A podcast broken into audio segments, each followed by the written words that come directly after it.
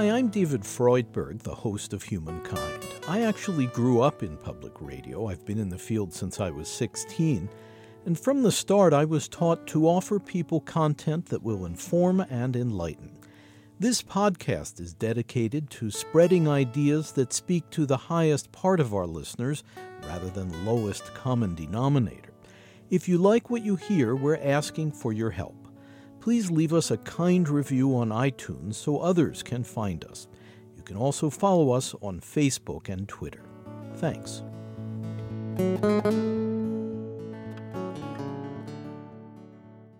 This Humankind special, The Christmas Truce, is produced in association with WGBH Boston and supported by the Humankind Program Fund. I find it hard to believe because it sounds so impossible, but it was possible at that time, and the preponderance of letters and diary entries and so on made it clear that this really did happen and it happened on a grand scale. Against military orders in World War I, opposing soldiers established a fragile peace. You're listening to Humankind. I'm David Freudberg.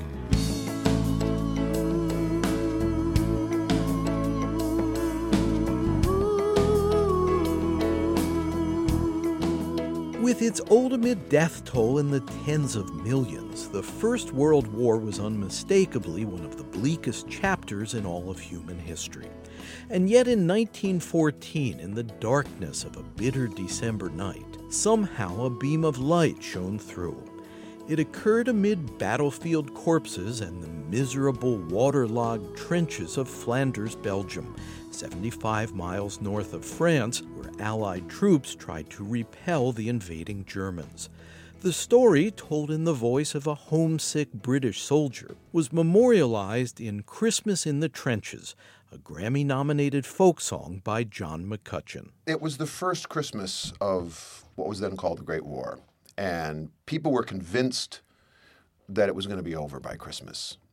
We'd all be home by Christmas. To Belgium and to Flanders, Germany to hear. I fought for king and country I love dear. 'Twas Christmas in the trenches where the frost so bitter hung. The frozen fields of France were still, no Christmas song was sung. Our families back in England were toasting us that day. They're brave and glorious lads so far away. Here they were, Christmas Eve, and they're, and they're not with their families. They're in some godforsaken, muddy field with a bunch of smelly men and they, more than anything, want to have a Christmas like they've always had. They want to be surrounded by loved ones. So I think there, there was a real vulnerability there. It's Christmas Eve, and there's a sense that things stop. You know, you're not working. Even if you don't go to church, you go to church, probably you have saved all year for this. You know, you've made things, you've brought, bought things, you're going to eat something special the next day. You have all this folklore connected and, and, and tradition with this event, and none of it is in evidence. And you add to that for those to whom spirituality mattered, there was a holiness about this night. And even if you weren't religious, you understood that there was something special about this right here. Kind of reverence. Yeah. I was lying with my messmate on the cold and rocky ground when across the lines of battle came a most peculiar sound. Says I now listen up, me boys, each soldier strained to hear as one young German voice sang out so clear. He's singing bloody well, you know, my partner says to me. Soon one by one each German voice joined in in harmony. The cannons rested silent, and the gas cloud rolled no more, as Christmas brought us respite from the war.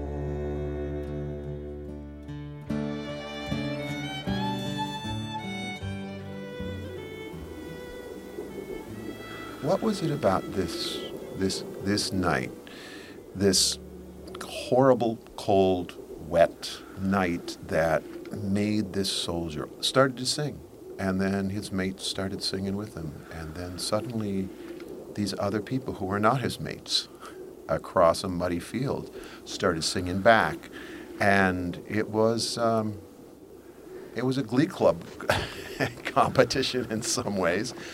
And, and you imagine some, some men could sing and some couldn't hold a tune to save their lives, but they all joined in. Stille Nacht, holy Nacht, all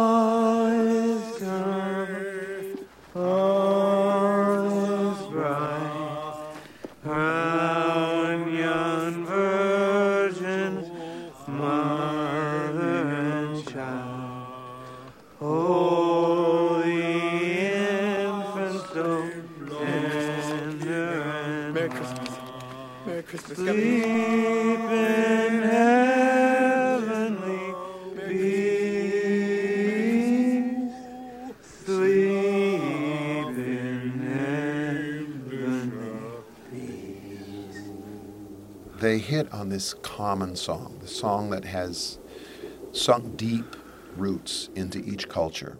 And they realized that they're doing this together, and it all collapsed then. Then there was no holding back.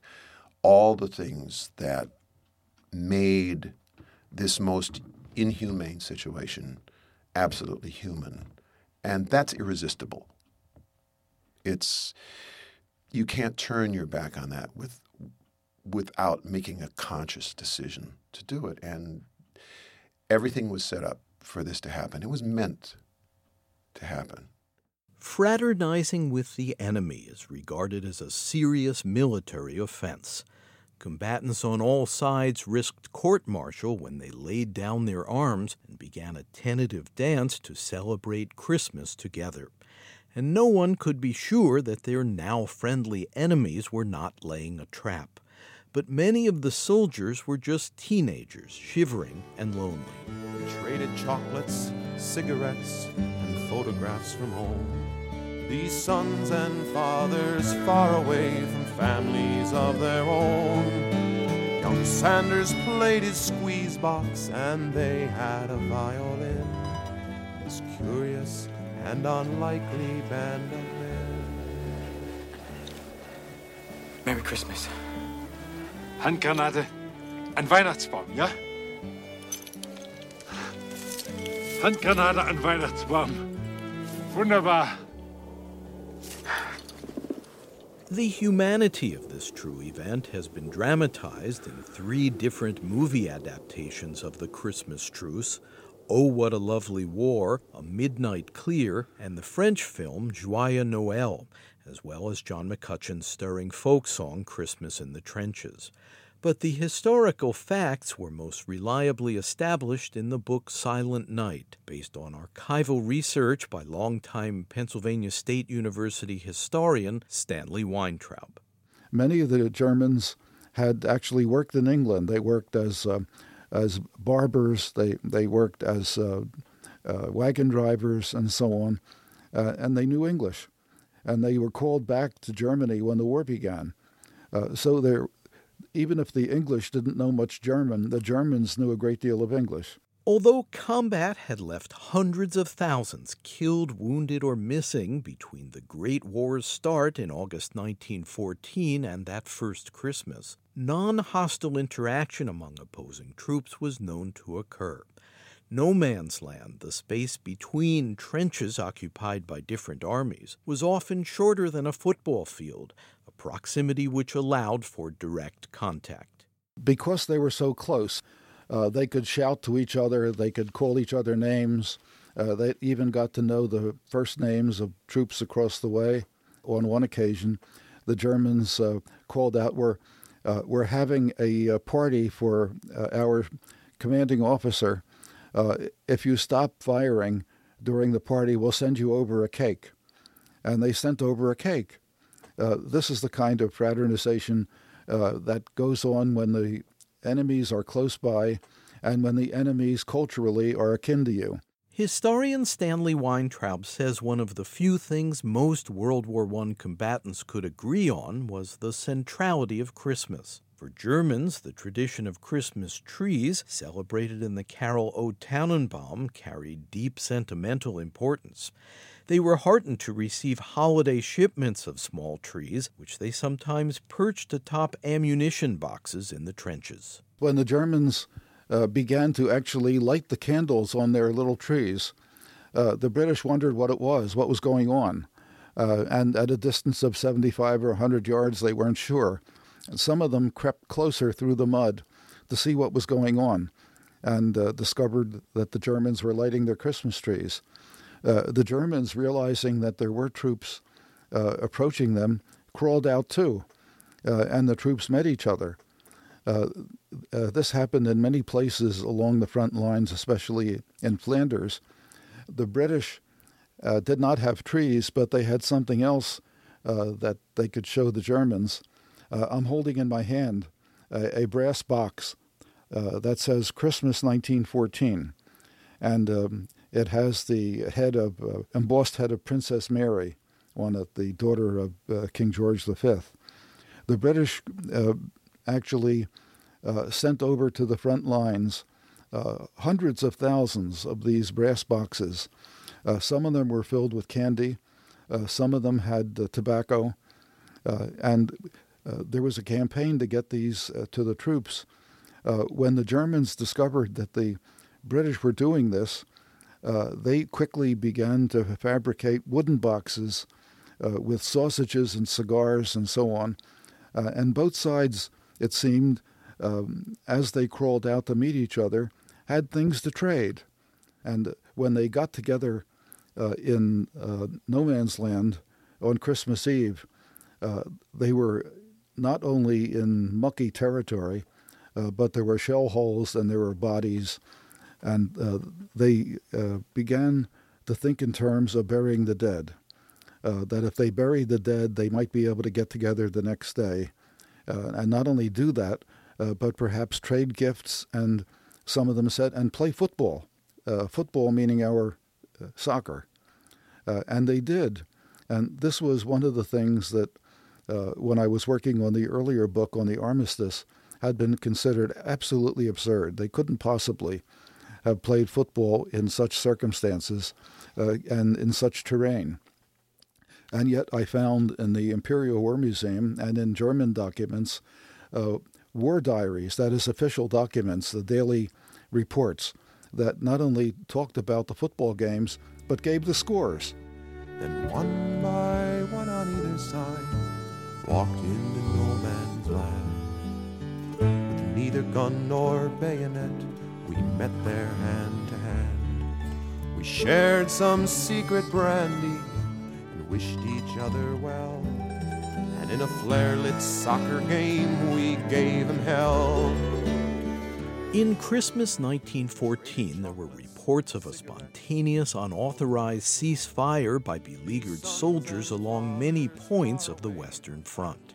Some worried that fraternization among enemies had the potential to undermine military discipline, as hostility is hard to maintain if you come to see your opponent as just another human being like yourself. And field officers watch the scene with growing unease. Historian Stanley Weintraub. This is a, a British officer writing. Uh, uh, more Germans had emerged between the lines, and he wrote, Things were getting a bit thick. My men were getting a bit excited. So I climbed over the parapet and shouted my best German for the opposing captain to appear. We met and formally saluted. He introduced himself as Count something or other, and seemed a very decent fellow. I said, My orders are to keep my men in the trenches and allow no armistice. Don't you think it is dangerous, all of your men running about in the open like this? Someone may open fire. He called out an order, and all his men went back to their parapet, leaving me and the five German officers and a barrel of beer in the middle of no man's land. He said, You better take the beer. We have lots. So I called up two men to bring the barrel to our side. I didn't like to take their beer without giving something in exchange, and suddenly I had a brainwave. We had lots of plum puddings. So I sent for one and formally presented it to him in exchange for the beer. He then called out, Waiter, and a German private whipped out six glasses and two bottles of beer, and with much bowing and saluting, we solemnly drank it, and cheers from both sides. Then we all formally saluted and returned to our lines.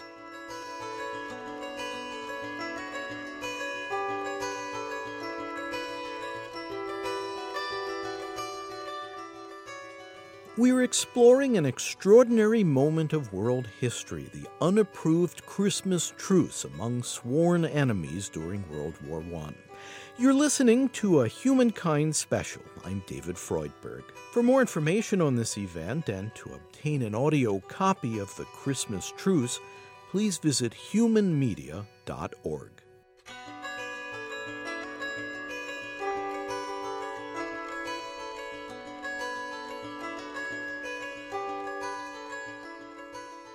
The spur of the moment Christmas ceasefires of World War I proved a short lived deviation from the bloodbath of the Great War. Moments of truce lasted in some places just a day, elsewhere till New Year's at latest. Then the shooting war resumed. But it took a while for commanders to notice the temporary outbreak of peace. Stanley Weintraub, author of Silent Night senior officers seldom ventured toward the, the, front lines. I found the case of only one general uh, who actually went out to the front lines to see what was going on. So that meant that the troops could do pretty much what they wanted. Uh, but when reports came back to the uh, fancy chateaus in the rear where the generals um, uh, were stationed, uh, they complained about it and they issued orders that this had to stop. And it stopped as soon as they sent replacements out to uh, take the places of the troops that had fraternized. Uh, so in some cases, it took close to New Year's Day. and in many places where the truce was about to end and the troops that had fraternized were to leave, uh, they got together, both sides got together and shook hands and traded gifts. Uh, in one case, they traded gloves and scarves. Uh, and uh, an officer, usually a young one like a lieutenant or a captain, uh, would say, uh, We'll have to begin the war again, and we'll fire in the air. And once we fire in the air, you know that our truce has to be over. And uh, they did that in a number of places. They, uh, they said they shot at the sky. It gives you some idea as to how the troops really did not want to fight at all. They were there to fight, and they wanted to go home. Uh, the important thing was to get it over with and go home. And it is quite possible uh, that if this had spread further, that they would have gone home a lot sooner and the war would have ended as a result of the spontaneous truce. Governments wanted the war fought. Uh, governments knew that if the war would end, they might lose their uh, place in the regime. They might lose their power. Uh, they might lose their place uh, in society. They didn't want that. Uh, they wanted the war to continue until it ended in some way that was favorable to their side. And so the machinery of organized violence continued humming. Now, more than a century after the conflict began, it's hard for us to fathom what a body blow this first technologized war dealt to humanity. Its consequences directly set up the conditions that led to World War II, whose destructive effects we still feel in so many ways to this day. That moment of respite and grace that descended at Christmas time 1914 would quickly dissolve into almost four more years of bloodshed. The war ground on millions of dead. I think the total number of dead, civilian and soldier, uh, on both the eastern and western fronts uh, approached something like 60 million by the end of the war. It's uh, hardly to be believed. Each Christmas comes since World War One. I've learned its lessons well. But the ones who call the shots won't be among the dead and lame. And on each end of the rifle, we're the same.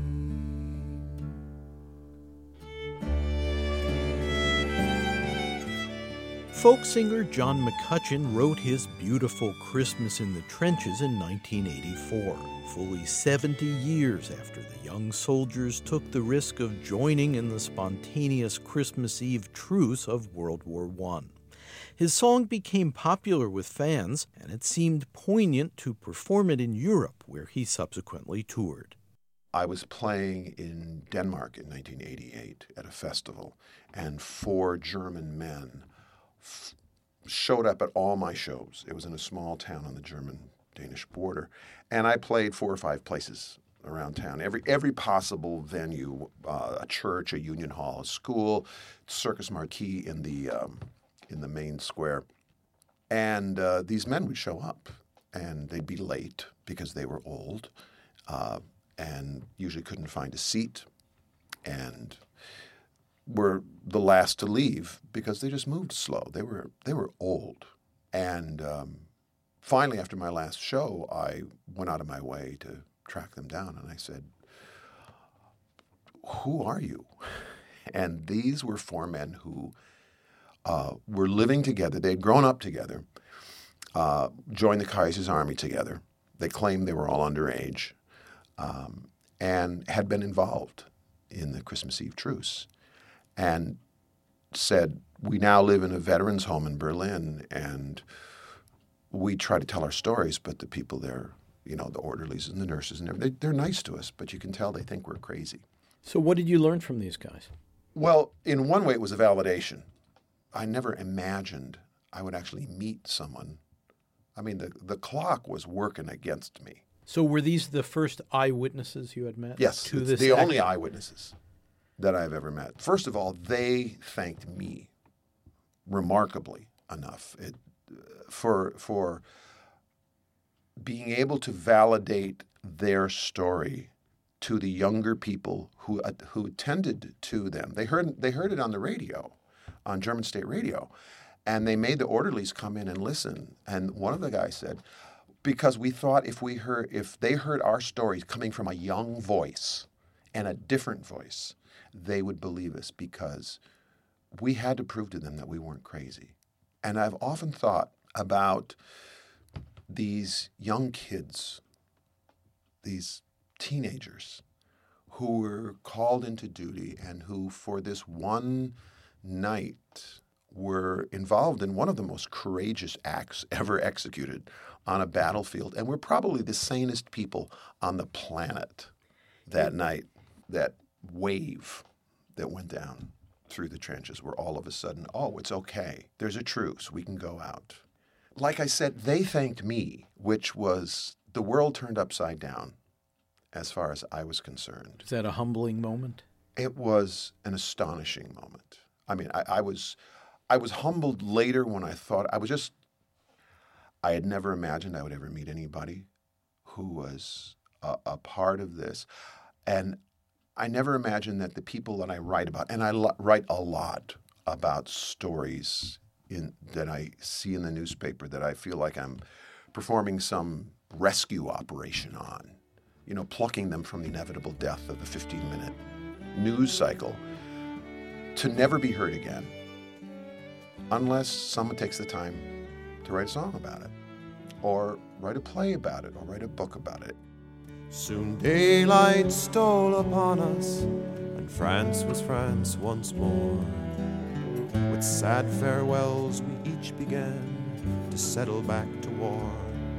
But the question haunted every heart that lived that wondrous night Whose family have I fixed within my sights? You went back and you thought, I'm not just killing an individual, I'm killing a family here. I'm taking aim at, at a bunch of human beings. This is not just some two legged mammal over there. This is, this is someone who has connections and who has relationships and who lots of worlds will come crumbling down. And it's, it's, it's one of the realities of war. Uh, it, it, becomes romanticized, it becomes trivialized. But, um, you know, uh, because of this song, I've gotten to work with lots of veterans groups, and, and which is a rare opportunity for someone who's not a veteran. And there are things that I've learned from these men and women that I could have never learned. Uh, you know, I was raised with comic books and GI Joes and and and B movies. And kids today are growing up with those same things and add video games.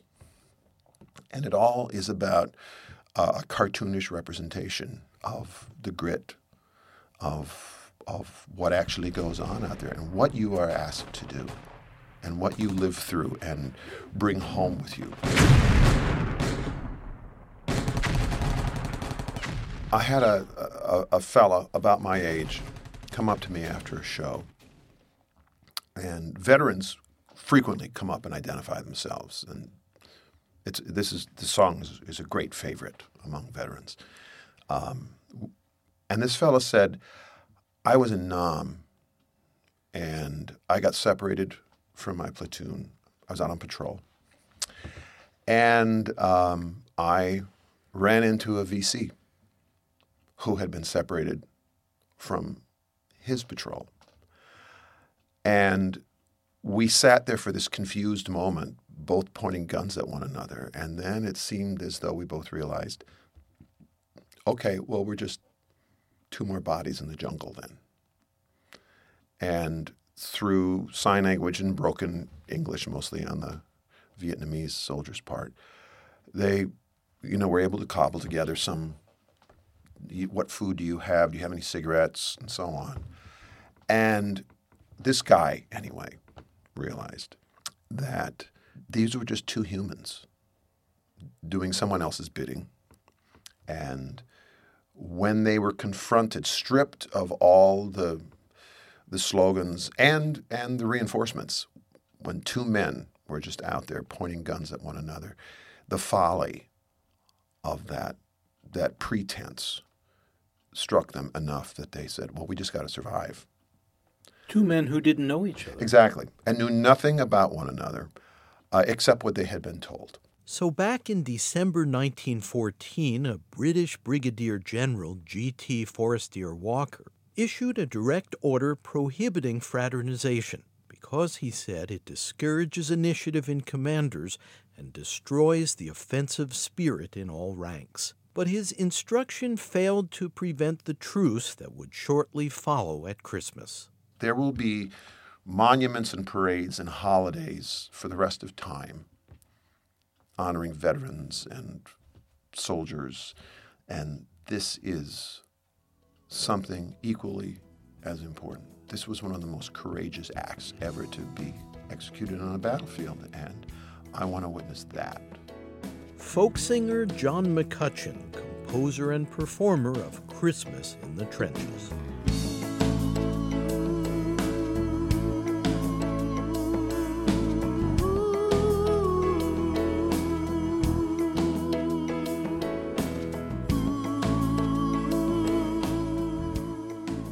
Listening to Humankind. I'm David Freudberg. Studio recording by Jane Pippick. Editorial assistance from Mark Kilstein, Ken Rogers, and Kathy Graham. Webmaster Brian K. Johnson. Special gratitude to Paul Ingalls, series producer of Peace Talks Radio. Thanks also to the Unitarian Universalist Church of Marblehead, Massachusetts, to Bond Collard, and to Tony Buck. Our program is presented by Human Media in association with Connie Goldman Productions. Program development provided by Shart Media. To purchase a CD copy of this program, please call 1 800 5 LISTEN. That's 1 800 5 L I S T E N. Or visit our website where you can also obtain an audio download of this and our other programs and can hear selected episodes free. You can access free written materials related to this program as well. Our web address is humanmedia.org. Again, if you'd like to purchase a CD copy of Humankind by phone, please call 1 800 5 LISTEN, and our web address is humanmedia.org. This segment, The Christmas Truce, is Humankind Program number 217. The executive producer is David Freudberg. This is Humankind. To hear more episodes of Humankind, you can subscribe to our free podcast on iTunes, Stitcher, or your preferred podcast player. A new episode each week. The podcast title is Humankind on Public Radio. And if you enjoy this program, be sure to leave us a kind review at iTunes and Stitcher. If you want to support the program, please visit humanmedia.org